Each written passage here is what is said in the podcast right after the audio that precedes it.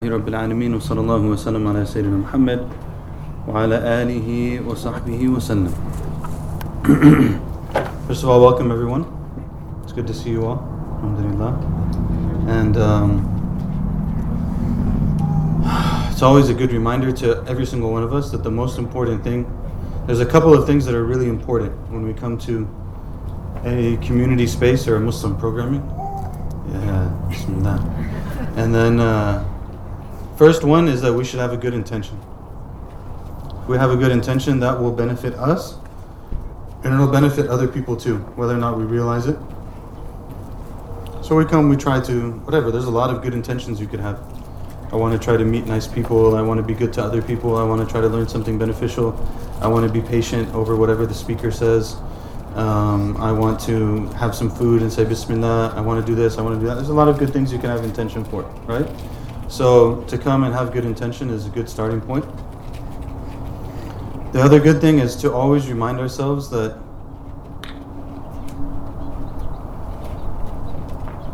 when we come into community, we should be trying to be what we want from others, even if we come up short sometimes.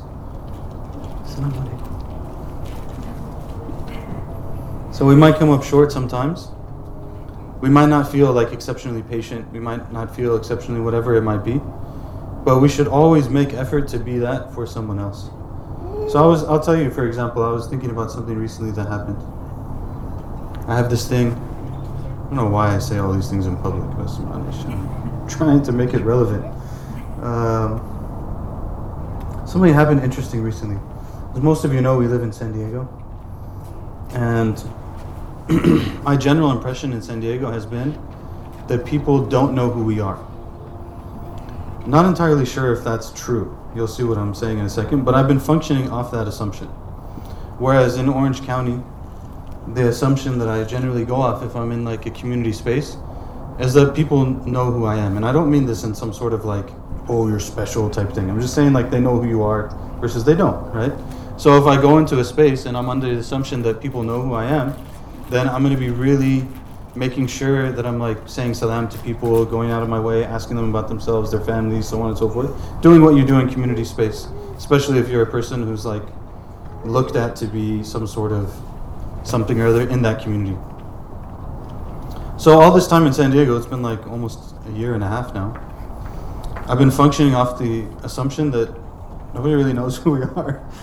So I go to, you know, I drop my kid off at school. I just come in, I say, you know, say salam to the people that are taking temperature, and we walk in and drop him, and I leave, and like that's it, you know.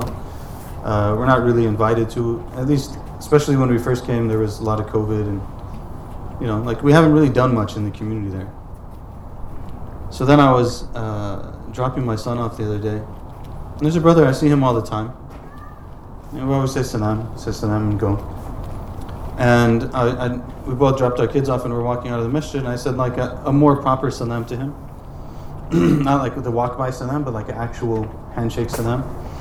And uh, and then he looks at me. He's like, "So, Sheikh, you guys came to San Diego, came back to San Diego recently?" And I was like, "Man, I've been like walk by salamming this guy for six months, and like."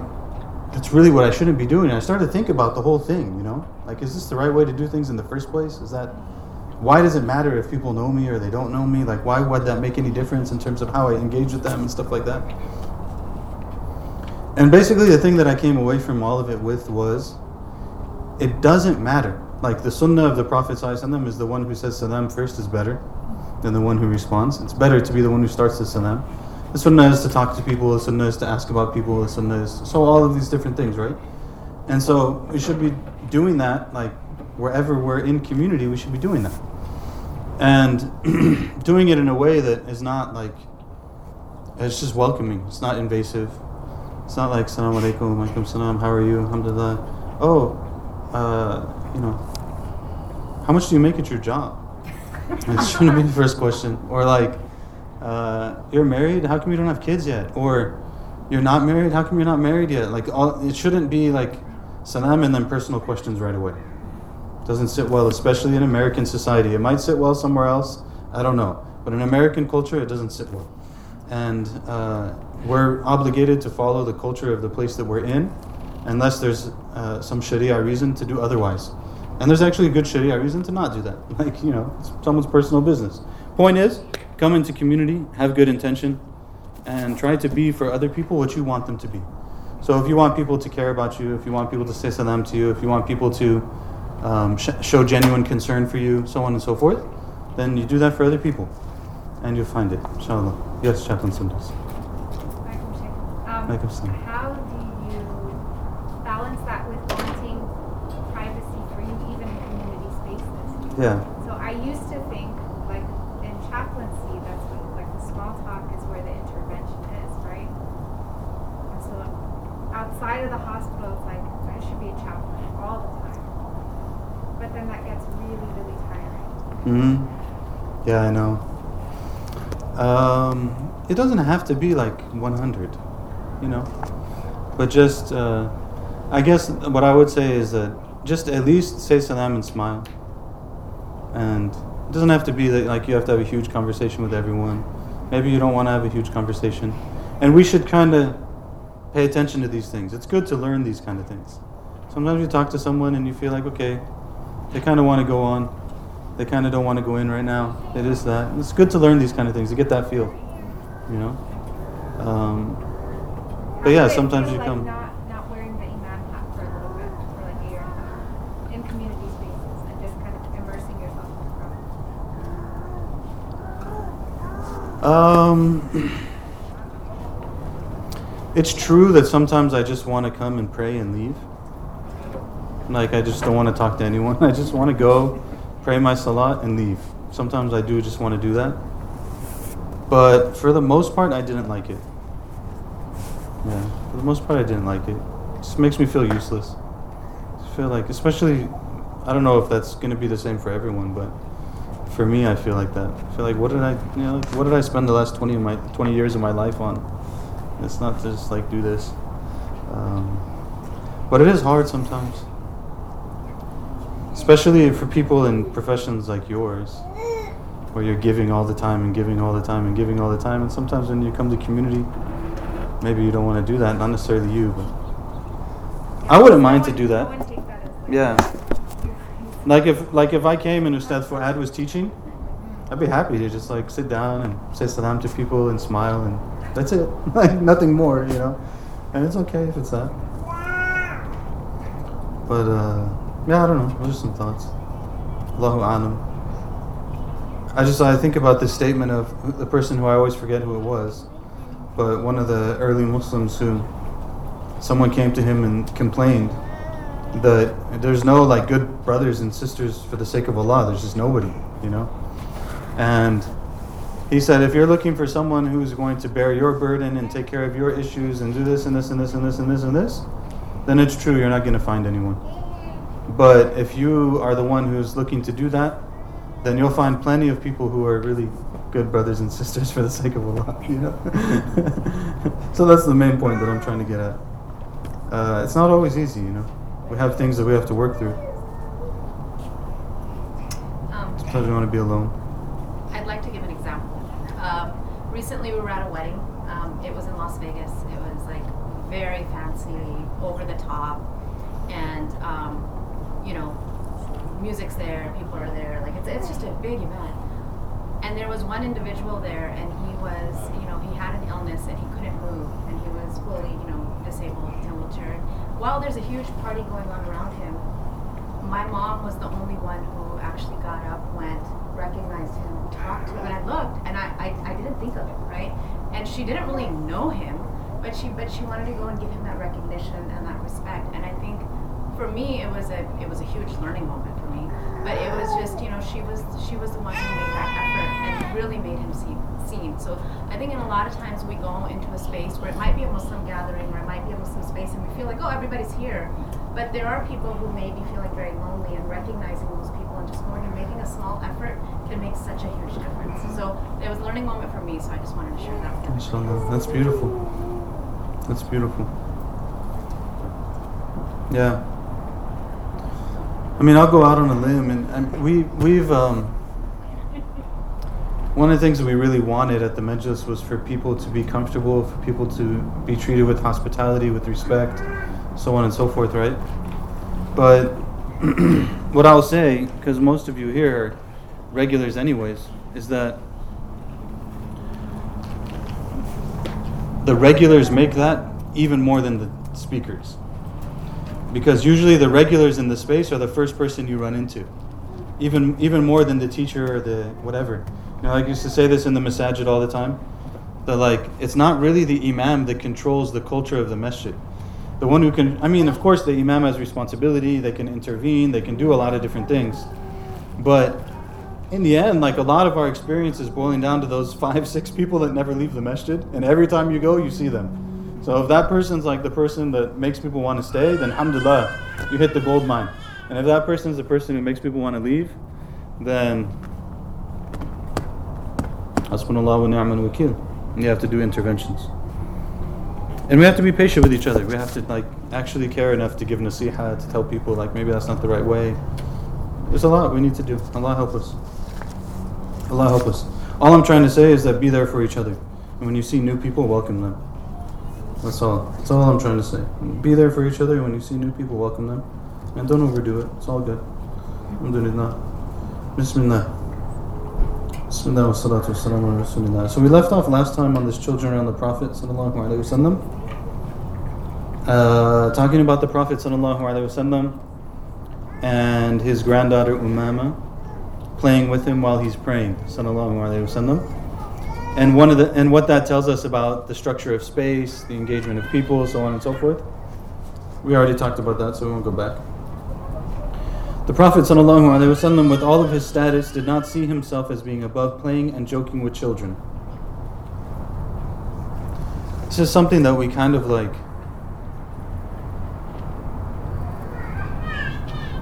It's really important. The, the personality of the Prophet ﷺ is jami'ah. It's shakhsiyah jami'ah. Like he brings together sallallahu alaihi wasallam so many different things. It's really remarkable, you know. It's not just it's not he's the head of the state, he can't be and, and, and actually the people who are close to the Prophet sallallahu they had this too, so much so that people be confused about it. Right? Like we saw them joking around so much, how are they serious? Or we saw them serious so much, how are they joking around? Or they're they're so important but they're so humble. They're so humble, but they still have honor and they still have dignity. How do they do this? How do they bring all of these things together? And he did, sallallahu alaihi wasallam. So it wasn't like you know he's the prophet. You can't joke with children. He's so serious, sallallahu alaihi wasallam. You can't play with them, sallallahu alaihi wasallam. It wasn't like that. Um, there's an interesting story here about. Um, the Prophet ﷺ and Hassan and Hussein, where it says Hussein. Hussein, the Prophet ﷺ's grandson, was playing in the road, and the Prophet raced the people and then spread out his arms. The boy began to run this way and that, and the Prophet made him laugh until he caught hold of him. So they're basically playing, you know. He's running, and the kid's playing, and he's joking around with them and trying to catch him. Comes in his hand, it comes in his arms, and he says he put one of his hands under his chin and the other on his head, and he embraced him. So he held Hussein's head like this, and then he embraced him, sallallahu alaihi wasallam, his grandson. And again, there's something really natural about this. Um, you know, one of the things that I used to, when we were studying, it's always a, you know, subhanAllah, one of the things that amazes me about the Muslims is that the Muslims love Allah. And the Muslims love the Prophet. And generally speaking, the Muslims love their religion. And they're always trying to figure out like they're trying to do it and sometimes you see people are doing things that are totally off and totally wrong but they're doing it because they think that's what their religion tells them to do right? Like they think their religion wants them to do this or that or so on. And so they'll do these things out of commitment. But you see all these competing claims right? And when you read about the prophet wasallam, one of the things that you find about him was that somehow I mean, there's no one who took his mission more serious than the Prophet, obviously. There's no one who delivered the message better than the Prophet. There's no one who lived the message better than the Prophet. There's no one that was the message better than the Prophet. And yet, somehow, the way of the Prophet was such that he lived very naturally and very beautifully and very normally with his people. Right? So, one of the things I used to always think about when we're studying and you know this person says this and this person says that and you're looking up to this and that and whatever all these different things. Is like I used to always ask myself a question of like how functional is this? Is this is this an understanding of the religion that makes it so that people can't live normal lives? So that people can't interact with each other in normal ways? You know? Like here's the prophet sallallahu alaihi wasallam with his community playing in the street with his grandson grabbing him and hugging him and kissing him, and like it's totally normal, you know. Uh, sometimes we have these understandings of our religion that make us entirely dysfunctional. Entirely dysfunctional, you know. Here we are, it's early in the day, and we already got here. Last time it took us towards the end of the class to get to the point where something controversial has to happen. Right now, we'll get here in the beginning. I'll give you an example. There's a rule in the normative teachings of the Sharia, there's a rule that a man should not touch a man. I hope someone doesn't take this out of context. At least all of you here, inshallah, listen carefully. If you have any questions, ask your questions. At least you'll understand. You can defend me to the world, inshallah. You don't have to, but you can if they bring it to you. There's a normative teaching in the religion that a man who's not married to a woman does not touch that woman, right? Or related. There's a normative teaching that the woman, vice versa, does not touch a man. So, like normal handshaking that people would do, technically is not allowed in our religion. One sheikh, we asked him about this one time, who's like American born, raised, high level sheikh. Like, sheikh, what's the deal with this? What do you think, you know? And he talked about it a little bit, and he's like, listen, Akhi, here's my main point to you. Whatever you're going to do, know what you're going to do. Don't be a weirdo about it. it's like if you're not going to shake someone's hand, know you're not going to shake someone's hand, and be ready with some sort of explanation and some way to deal with it, and so on and so forth. And if you're going to shake hands, just shake the hand and get it over with, and move on with your life. But don't do this whole like I'm not sure if I'm going to do it or I'm not, and they're like I'm just then I just do it, but I don't, and I give an explanation. Explanation is useless. It doesn't really say anything, or I don't say anything at all, and like people are offended, and like all of these other things, right? This is, this is one possibility. The other possibility is what? I'm not telling you what you should do. Okay, I'm not telling you what you should do. The Prophet ﷺ told us that the Friday, the five daily prayers between one another and the Jummah prayer to the next Jummah prayer, and the Eid prayer to the next Eid prayer are expiation for the minor sins if the major ones are avoided. Okay? It's a problem to t- change the teachings of the religion. I'm not changing the teachings of the religion. It's very clear. I'm not supposed to do that. I don't know any difference of opinion. Allahu Alam, maybe there is. But as the base ruling, some people might give exceptions for certain situations or whatever. But as a base ruling, I don't know of an exception. There may be one. Allahu Alam.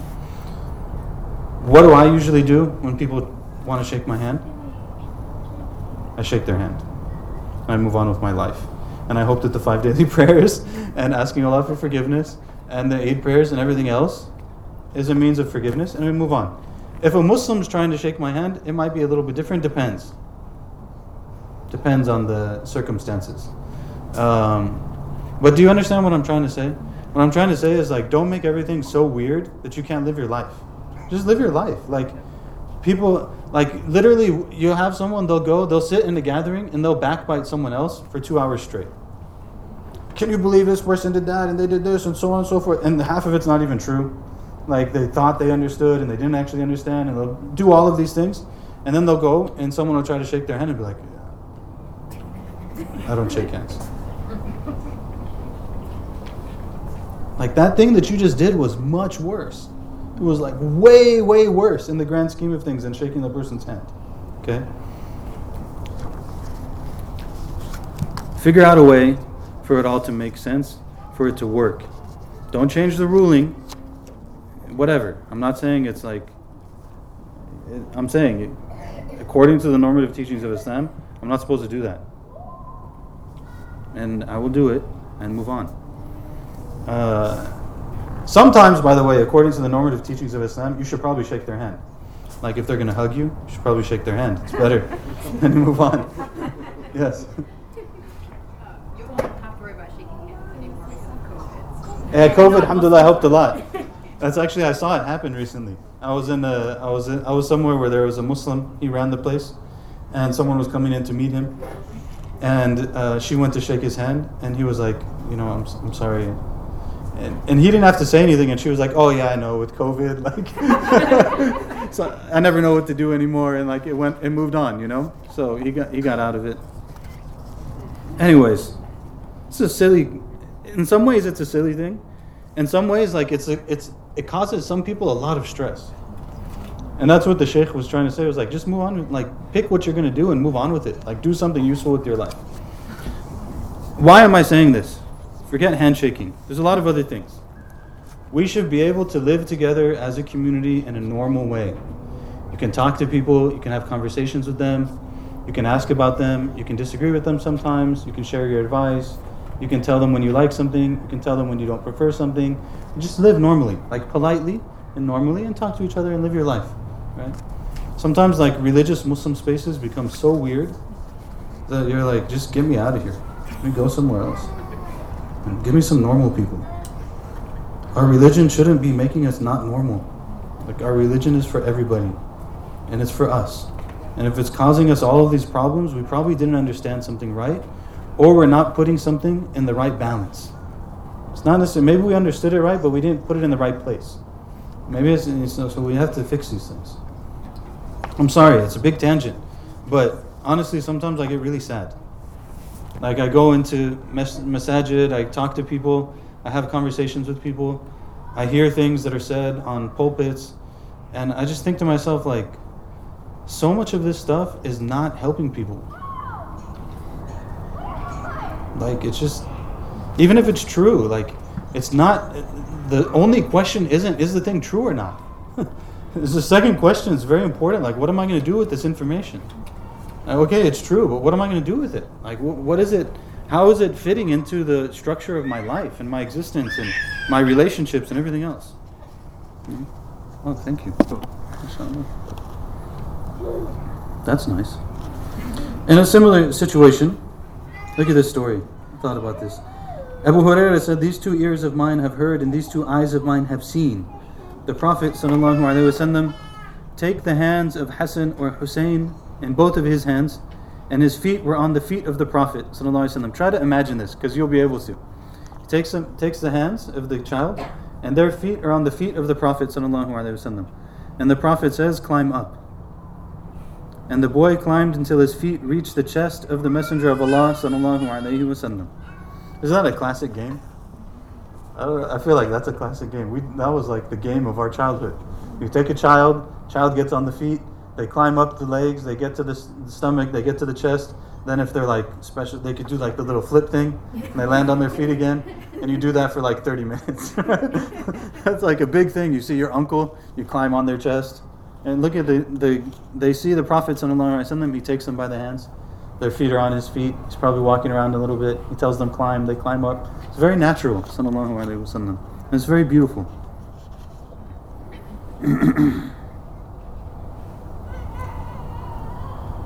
In another narration, the Prophet ﷺ used to stick out his tongue to a Hassan so that he could see the redness of his tongue. I mean, he would just stick out his tongue, you look at his tongue. it's very simple things that you do with kids, right? It was very beautiful. So he would play with his kids. He was in public. He wasn't embarrassed to do it. Stuff like that. Umar ibn Khattab, radiallahu anh, when he was kiss, he kissed his son in public, we talked about before. And then he said, one time Omar said, with his children, a man should behave like a child. With his children, a man should behave like a child. Allah forgive us.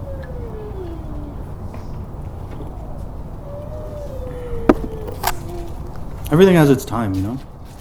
One sheikh, we were telling him, we were talking to him about like our kids and, you know, all the struggles of kids. And some of the ways maybe we were raised and stuff like that, you know. And one of the things he said was that it's important to not have too many like of course you give guidance but don't like overdo it with guidance and rules and everything with children when they're really small because they have like a freedom and they have exploration and they, they need to get those things out when they're small.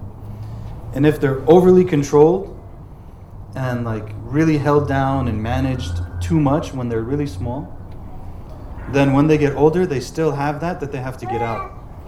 And so they do crazy things when you're not around and they, they rebel and they do all this kind of stuff. Because there was a time when they were supposed to have fun and just like do their thing. And you were too controlling in that time. Um, this isn't a free for all, by the way. Same sheikh doesn't believe that like kids should be running around screaming and like breaking things and stuff. It's not what we're talking about. But just uh, like sometimes we want too much. So he said, with his children, a man should behave like a child. This is Omar, not the Prophet. And he also said, however, when that very child was, called, was called upon for duty, he should behave responsibly. So again, it depends on the age. But like if I have a child who's 8, 9, 10, 11, 12 years old, and we can be easygoing, we can give guidance and so on and so forth. But when there's something to be done, they need to know, okay, there's something to be done now. Now you have duty. You need to fulfill the duty. Need to handle what needs to be handled. And this is the way even the companions of the Prophet ﷺ were, right? One of the narrations I really like is the one about how they would sit and they would like throw the watermelon rinds at each other. Sahaba, like the companions, they would like sit, like the greatest human beings ever after the prophets would sit and like mess around, throw the watermelon seeds and the water, like they would play, you know? And then it says they would do this and uh, forget the exact wording in the beginning of it. But if an amr came, like something serious came, kanu humur rijal. Kanu humur rijal. Like they would do this and they would have fun and they would they were easygoing and everything else. And when something was going down, they were the real men. Like then when something happens, you have no doubt that you can rely on this person. Person will do everything that needs to get done. They know how to handle the situation. They know how to do whatever. And then once it's done, they go back to you know being relaxed, having a good time, so on and so forth. So we have to be able to do this. And there's something actually that's really strong about this. Should understand that too. Like the person who's serious all the time, they're probably not actually as strong as the person who has a little bit of fun, jokes around a little bit, and so on and so forth. It's even you see it with fighters. Like someone who doesn't know how to fight, usually, they're the one that has to like posture in a certain way and like be really tough and like all these kind of different things, right? And then you meet people who are like professional fighters. They're super relaxed, easygoing. Why? Because they already know, like, they don't have to do all this stuff. Like, I know if something happens, I know what to do, right? I, there's a balance in that.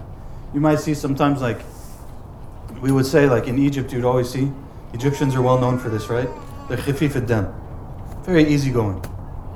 Like, yeah, when things go off, they go off. But, like, generally speaking, they're easygoing, they have a good time, very easy.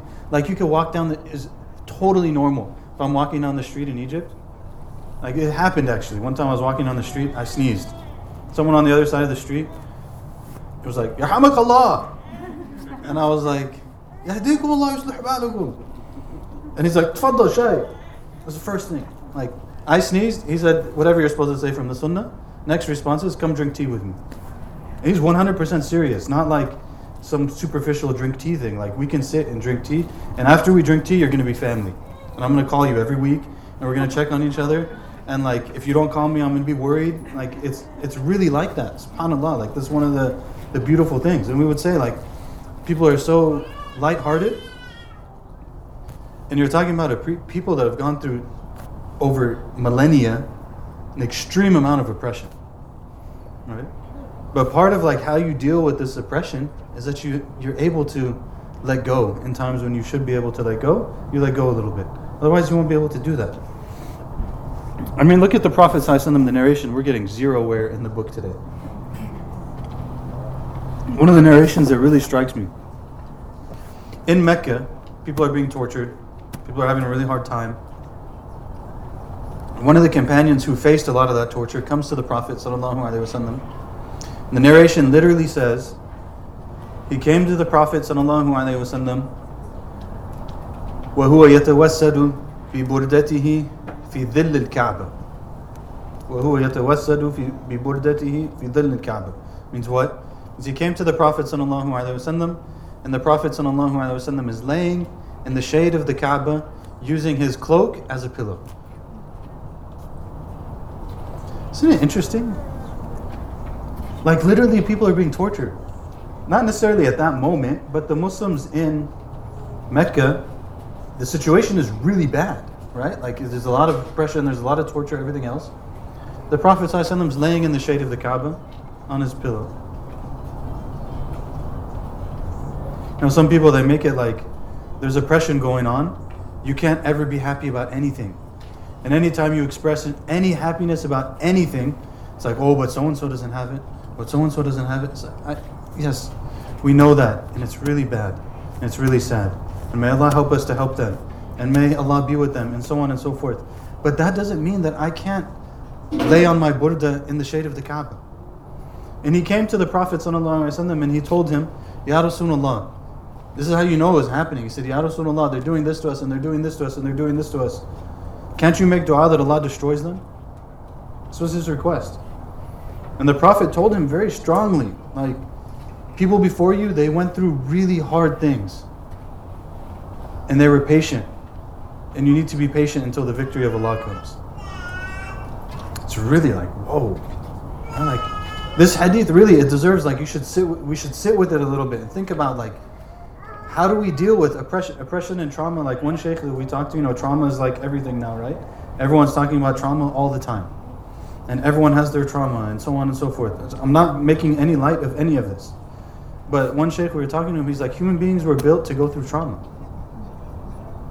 It's like, it's part of what happens as human beings. We go through trauma. So the point is not like, don't go through these. And like, obviously, we don't put ourselves through these kind of things on purpose. But the reality is that hu- human life has these things. And some people have like decks that are really hard. Like they've been through stuff that we can't imagine. And some people have less. But we go through those things as human beings. And you know, Brother Ali, may Allah preserve him. He'll be here March 25th, Santa Ana. Yes, I'm plugging a concert. And only Brother Ali, nobody else.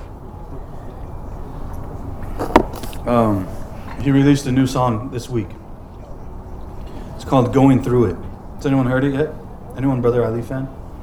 Type Alhamdulillah. This is one. We've had Brother Ali at the Majlis twice, I think. Inshallah, maybe when things change. He couldn't come this time. I asked him. He couldn't come because on his tour, he has to take days off for vocal rest. And he has a throat issue, anyways. So I asked him, like, you have a little you know, like you're in Santa Ana on Friday, and then I think it was LA on Saturday or Sunday or something like that. I was like, we could do something, you know? And he's like, I have to do vocal rest. So, inshallah, next time. But the song I thought was really interesting if you pay attention. The song is called Going Through It. And the chorus of the song is all like, my loved ones are going through it, my family's going through it. It's about how like people are going through it in COVID, right? And everything that's happened in the last couple years, and people are going through it. And he talks a lot about trauma, as you know, brother. And anyone who listens to Brother Ali knows, like trauma is a big part of what he talks about. And he tells these three stories in each verse. But he does something really interesting at the end of them, which is like it fully recognizes the trauma, and it acknowledges the trauma, and it's saying like, and we still have to keep going. And we and we and people are doing it and we can do it, and we can do it together. And the last verse is like I, I sent it to someone. They're like, we cried in the last verse. It's really uh, like the last verse is about a couple. They've been married for forty years. They're going on their anniversary, and they wave goodbye to the kids, and they go on a road trip because he says like dinner's not going to cut it. It's been forty years. They're going on a road trip, you know and they're listening to music that they listened together and they're reflecting on all the times that they had together and the ups and the downs and everything else. 40 year wedding anniversary right? And it's talking about like he's kind of like reflecting in the verse about the qualities that these couples have that gets them through all these times and everything. it's really beautiful. And then he gets to the point where the husband wakes up and the backstory is that he wakes up and the family's around him and there was a car accident and the wife died in the car accident. And they're like true. He's telling real stories, you know. And they tell him that his wife has died, and he's like, he says they didn't have to tell him. He already he already sees it on their face. And he goes. It says he goes to the funeral in the wheelchair. And after all of this, he tells them like. He tells them. He tells the kids and the family basically like, look, we're all still here together, and we're all still going to be here together, and there's no mistakes in beginnings and there's no mistakes in endings. This is a profound, like, profound wisdom and truth, right? That's the song. This is why I'm telling you, brother Ali. It's not. It's not like your average thing, you know. And then the whole thing goes. Everyone's going through it, going through it, going through it. The last time he says it, he says they're going through it, and I don't care how they're doing it. Meaning, not that he doesn't care, but he's saying like, that's not what matters. The ma- what matters is that we're going through it, right? And we, we keep going and we try to do. Yes, Chaplain Sundus. I was gonna say there's another lyric that kind of connects to that in the fear of flying. Yes. It says, um, suffering will always be a part of me, but to serve suffering is idolatry. Yeah. So there's this idea of connection to like the victim mentality where Allah Ta'ala gives us the modalities to heal and there's a responsibility on our part to heal our wounds so we don't bleed over everybody else. Yeah. And so to constantly be turning to our suffering as like I'm just always suffering is Yeah. he's calling that as like idolatry. Yeah. He said, uh, if you didn't hear what she said, there's another song called "Fear of Flying," where he says, "What? How is it? It's uh, suff- my suff- suffering will always be a part of me, but to serve suffering is idolatry." So, yeah, it's deep. Brother Ali is like grown-up talk. Brother Ali is grown-up talk. If you go to his videos and stuff, and you read the comments, you'll see so many comments that are like, "You saved my life." I was gonna commit suicide. I listened to your song. It saved me. It, it got me through this time. Like, subhanallah, you know, it's really, um, Allah preserve him. Allah continue to allow us to benefit from his insights and his voice and everything else. I don't know why we got onto this. When that child was called upon, they called their it's duty. So there's this balance, right? So yeah, we, we go through things and we acknowledge them and we don't ignore them. This is important. There are realities out there. Um, and I think actually, man, just throw out the throw the book in the. The culture is actually moving in that way. I was uh, I didn't know that there was a new Fresh Prince of Bel Air. Did you guys know? Does anyone know? Really? Yeah, there's a new Fresh Prince of Bel Air. So uh, it was really interesting. Like, you know, Will Smith is part of it. Jada's movie company is part of it. Anyways, whatever. Uh, the point is, it's very different. You, I didn't. All I saw, all I watched was the trailer, and you can tell it's very different. And one of the reviews that I read, I thought was really interesting. They're like, it, um, you know, it has the old, the old Fresh Prince. It dealt with heavy issues, but it did it through comedy and like made everything light. And it was praising it for that and saying like, this isn't like that. They missed all the good stuff, whatever. I was like, I understand what you're saying, but like, it wasn't all light actually. You know, like sometimes it needs to be a little bit raw. Like we need to recognize that some of this stuff is just really bad. And there is some serious problems and there's issues and like you know, you can watch the trailer. You'll see it's a whole different vibe. And I feel like the vibe is going that way to like really there's, you know, to to not want to pretend like nothing's going on. But then which which pretending like nothing's going on is a problem, obviously, you know. But going too far the other way such that we break ourselves from being able to do anything useful is also a problem. So we have to now things have shifted, we have to learn how to navigate the shift. Anyways, enough of all this. Oh my God, sorry. Prophet wasallam said, "Give gifts to one another, you will you will love one another. Give gifts to one another, you will give love to one another. Like you will love one another if you give gifts to one another." The Prophet wasallam, as we mentioned, he would give dates to the kids when uh, they would bring the first harvest, and then he would give the dates to the kids. He would pass them out. There's a story. It's really beautiful story, actually. Again, kind of emphasizes the stuff that I had said last time about, um, again, like teaching and being with people in a really natural and beautiful way. Asa'ib ibn Yazid, I'm not sure if that's how you say his name because this is English, but Asa'ib ibn Yazid, someone asked him after the death of the Prophet, wasallam, like time has passed. He said, Did you ever meet the Prophet? Did you ever interact with the Prophet? Did you meet the Prophet? He's older now. and he was a child when the Prophet ﷺ was alive. Okay? And he said, Yes, I did actually. I did meet the Prophet. I said, Okay, tell us about it. He said, I came with a group of children to the Prophet ﷺ, who was eating dates with a group of his companions. When he saw us, he took some dates and he gave them to us. That's the entirety of the story. Isn't that interesting? He said, like, he was a little kid. What does the little kid remember? Again, this is what we were saying last time. Does the little kid remember the Prophet was the head of the state? He sent 12 armies. Each of them went to this place and that place and so on and so forth. And he managed this conflict and he figured out a solution. Not, that's not all of what they're sharing right? Remember, I did meet the Prophet. Him. We were walking, I was with some other kids, and we walked by the Prophet. He was sitting with his companions, they were having some food, and he said salam to us, and he called us over and he gave us some dates. That's what they remember. Again, it's really beautiful. It's, it's beautiful in its simplicity. And most, I, I feel that a lot of things that really matter are things that are beautifully simple. And they're so powerful because they're beautifully simple. They don't require like huge complication, huge philosophizing, all of this stuff. They're just truly beautiful and good, and they're there.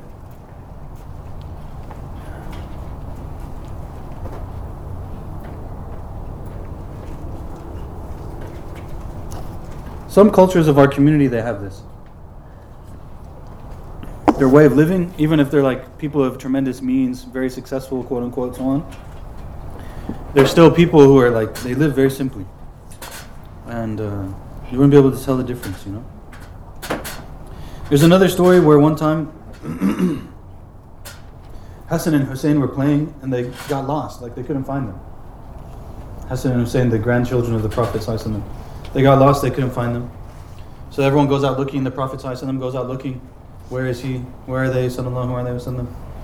And then the Prophet finds them and he finds that there's a snake in front of them and they're like holding each other and they're scared and there's a snake and the, it says it says the prophet them saw them and he found them the snake looked at him and it went away snake slithered away and the prophet them went to them and he wiped the tears off their face and he made dua for them and then he took them on his shoulders and he took them back sallallahu alaihi wasallam and he told them, You are so dignified in the sight of Allah, I will do what I can to protect you and to help you. Now, again, because this is not my preparation, this is Dr. Hisham's, I don't have the Arabic, I don't have the references, so on and so forth. So just take the lessons. I don't know what the translation of this is, but this is a very profound statement. It, He says, You are so dignified in the sight of Allah, I will do what I can to protect you and to help you. I personally believe that it's wrong when we tell kids, for example, I'll always protect you. I'll always take care of you. Nothing will happen to you. I don't like these things because it might not be true. Like the reality is, it might not be true. You know, like what did he say to him? He said, "I will do whatever I can to protect you." That there's no problem. I will do whatever I can to protect you. I will you know, put my life on the line to protect you. I will do everything I can, right? But might something happen to you that despite all of my good intentions and all of my efforts and everything else, something still happened to you? It might. And, you know, and he also made dua for them and he affirmed their worthiness in the sight of Allah, right? Says, You are so dignified in the sight of Allah. Allah loves you. Allah cares for you. And I will do everything that I can to take care of you. Sallallahu Alaihi Wasallam. So look at the way he dealt with the situation. They were playing, they wandered off a little bit, nobody could find them. They came, the snake was there. It wasn't like they came and, what did you do? It was wrong, you did this thing, so on and so forth. There's a mistake that you made. And like go into chastise mode. He went to them, made sure they were okay, wiped the tears off their eyes, praised them, made dua for them, told them, basically told him, told them that he loves them, that he'll care for them, that he'll try to protect them, sallallahu alaihi wasallam, so on and so forth. And you deal with it afterwards, maybe later on you tell them, you know, Don't go places you we don't see you. You know, give them whatever lesson you need to give them. But it's very beautiful. Again, it's very beautiful. Um, the Prophet ﷺ had a very special relationship with his daughter Fatima in particular, radiallahu anha. Um, we've mentioned many times before that the Prophet, one of the things that he's, it said that he would do this. So it's not like it happened once. It said that he would do this, sallallahu alaihi wasallam, is that if he was in a gathering and she entered, he would get up and he would embrace her, he would kiss her, and he would sit her in his seat, sallallahu alaihi wasallam. Not even beside her, he would sit her in his seat, sallallahu alaihi wasallam. By the way, it's also mentioned that she would do the same. That when he would come into a gathering, she would get up and she would hug him and she would kiss him, sallallahu alaihi wasallam, and she would sit with him, sallallahu alaihi wasallam, radiallahu anha. So it's not like one-sided. but he used to kiss her, he used to care for her. I heard one sheikh mention, to call Sayyidah Fatima النسخة المحمدية للنساء. the Sayyidah Fatima radiallahu anha is the copy of the Prophet for women. You want to see what does it mean to be? She's the closest person to the Prophet in behavior and action, so on and so forth. Obviously, we can't find as much information about her as we can for the Prophet. Can find some.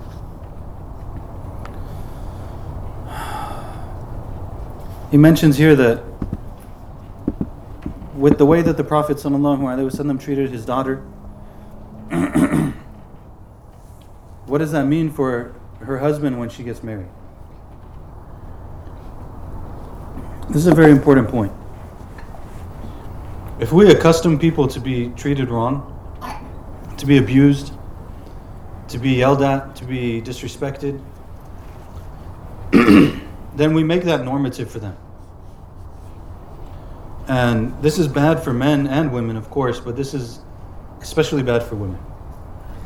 And we make it so that so the opposite is what the Prophet did, right? He on there's there's no way she's going to expect anything from her husband other than really good treatment, right? She knows what kind of respect, how she should be treated, anha, and she's going to be treated that way, anha. And of course, Sayyidina Ali is going to do that, anha. But, you know, sometimes parents, oof. Sometimes, in the name of parenting in our community, we break our children because we want to control them. And oftentimes, we use religion to do that. This is why we have a lot of reprogramming to do with ourselves and others. So much of what we deal with is reprogramming because People come all the time and they want the religion to be the sledgehammer that you discipline the child with, right? Well, tell them if they don't do this, they're going to hell. It's like, well, where'd you get that from? Like, since when did, if you don't do this, you go to hell? Other than not believing in God. There's nothing else that we have that if you don't do it, you go to hell. It doesn't work that way. You know, if you want to encourage someone to do something, encourage them, but you don't do it with that. And we control them and we break them and all of these other things, right? Well, don't forget when you controlled them and you broke them so that you can control them, you broke them. Eventually, someone else, they're going to be with someone else, and they're going to be broken with that other person. And that's not a good thing. That's not, that's not what we want, right? We don't want our children to be broken. Sometimes they might push us a little bit, they might do things we don't want them to do. But, you know, sometimes I like it. you know? They're like, oh, you got a little bit of independence, huh? Got a, got a little bit of, all right. I respect that. like you just you just disobeyed me, but I respect that. I like I like the style on that. I just want them to be strong. You want them to. So how is she going to expect to be treated? She's going to expect to be treated really well. Anha. Last story, and then we'll close and we'll pray Maghrib, inshallah, and we'll have dinner. There's a story about one companion of the Prophet. Wasallam. In her later years, she became known as Umm Khalid. Umm Khalid. In order to understand, you have to know that Umm Khalid spent her early years in Ethiopia, like East Africa, uh, migrating there in 615. So she spent her early years in East Africa. When she was small, the Prophet ﷺ received a gift that had some design on it and stuff. He asked the people, Who do you think should get it? Who should I give it to? They didn't say anything. So he told them, Bring Umm Khalid. So we know her name as. So bring Umm Khalid. I don't know if her name was Umm Khalid then or not. It's not the point. But this is the kind of stuff I'm thinking about when I'm reading it. But, anyways, he calls this girl, bring her. She's a bit, she's like a small child, you know? She was carried to him. But she was small. Small enough to understand. And he gave it to her and he told her, Wear this dress until it's worn out. He told her twice. She did that, by the way. They know from the narrations that she kept that for a long time. Anha. As long as she could, she kept it. Then she took it, she was holding it. The Prophet ﷺ kept looking at the red and yellow marks on the garment. And he was telling her, This is Sana, this is Sana Um Khalid. This is Sana, this is Sana Um Khalid. Sana, in the language that she had experienced in her early years, where she had come from, in Abyssinia, means beautiful. So look, he's calling this little girl and giving her like a gift, and using a word from her native language, in a sense, to describe that thing, so she can feel like really close. You know, she she feels some sort of way about that. It's not like, you know, it's like uh, imagine if you had, imagine if you're in community here, and you have like a refugee family, right? And you have like a six-year-old, seven-year-old girl, and you have some clothes, and you give the clothes to the girl, and you tell her in her language, wherever she came from, this is very beautiful.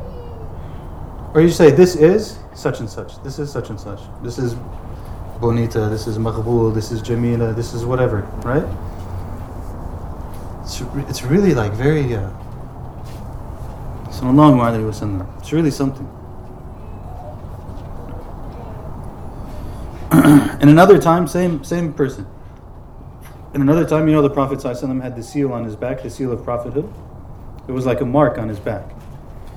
And people would be intrigued by it, like they want to see it and stuff. So one time she was small and she was trying to see it. And her dad was getting shy about it. He was telling her, like, stop, stop, stop, you know? And the Prophet ﷺ was like, no, just let her go. And he kind of like showed her, you know, this mark on his back. And she remembered that. And she kept the dress until like the colors were faded and started to tear and stuff. Sallallahu alaihi wasallam. But look at these look at these interactions again. You know, it's like the love, the gentleness, the kindness, the natural kind of interactions. We ask Allah subhanahu wa ta'ala to accept from us and to forgive us, to give us good of this life and the next. Allahumma ameen. Sallallahu wa sallam ala Sayyidina Muhammad wa ala alihi wa sahbihi sallam. Subhanakallahumma wa bihamdik. Ashhadu an la ilaha illa anta astaghfiruka wa atubu ilayk. Barakallahu fiikum.